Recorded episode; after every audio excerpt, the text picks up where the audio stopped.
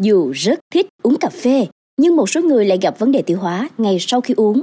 Trong đó, thường gặp nhất là tiêu chảy. Triệu chứng này khiến họ lo lắng đường tiêu hóa của mình có ổn hay không.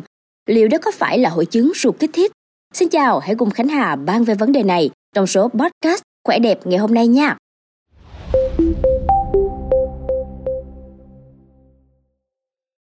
Cà phê là một loại thức uống cực kỳ phổ biến không chỉ ở Việt Nam mà trên cả thế giới rồi đúng không ạ?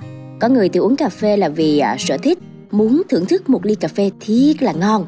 Và cũng có người uống cà phê để khởi đầu một ngày mới tỉnh táo hơn. Nhưng mà mọi người có bao giờ uống cà phê xong thì bị đau bụng chưa ạ? Khánh Hà thấy là xung quanh mình có nhiều người hay than là mỗi lần uống cà phê là bị đau bụng, nặng hơn là bị tiêu chảy luôn.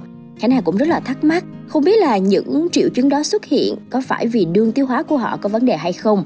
Và khi mà tham khảo ý kiến của chuyên gia, bác sĩ chuyên khoa 2 Trần Ngọc Lưu Phương, chuyên khoa tiêu hóa, gan mật, bệnh viện Nguyễn Tri Phương thành phố Hồ Chí Minh cho biết là người có triệu chứng đi đại tiện sau khi uống cà phê có thể là do họ mắc hội chứng ruột kích thích.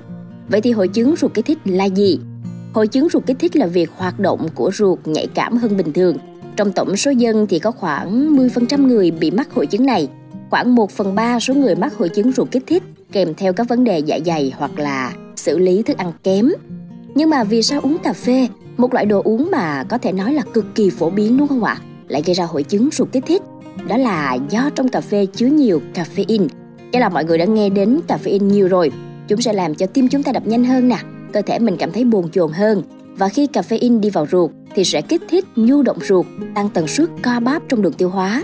Vì vậy mà tăng nguy cơ đi đại tiện. Trường hợp thường gặp nhất là uống cà phê xong bị tiêu chảy. Ngoài ra còn có một nghiên cứu cho thấy rằng việc tiêu thụ caffeine có thể kích thích và làm tăng sản xuất axit dạ dày, có thể gây khó chịu hoặc là đau bụng. Do đó những người hay có triệu chứng đau bụng, đi đại tiện sau khi uống cà phê thì nên cắt giảm tối đa caffeine nha. Tuy nhiên Khánh Hà cũng xin lưu ý với mọi người rằng không chỉ cà phê mới có nhiều caffeine đâu. Một loại thức uống phổ biến khác là trà cũng có caffeine đó nha.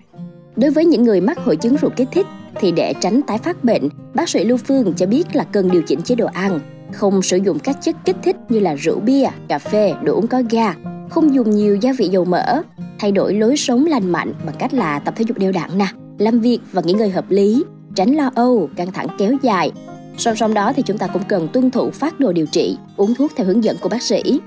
Trong trường hợp mọi người có những biểu hiện giống như những gì Khánh Hà nói ở trên và mình nghi ngờ đó là do hội chứng ruột kích thích gây ra thì chúng ta hãy đến ngay các cơ sở y tế để được khám và chẩn đoán chính xác nhất nha.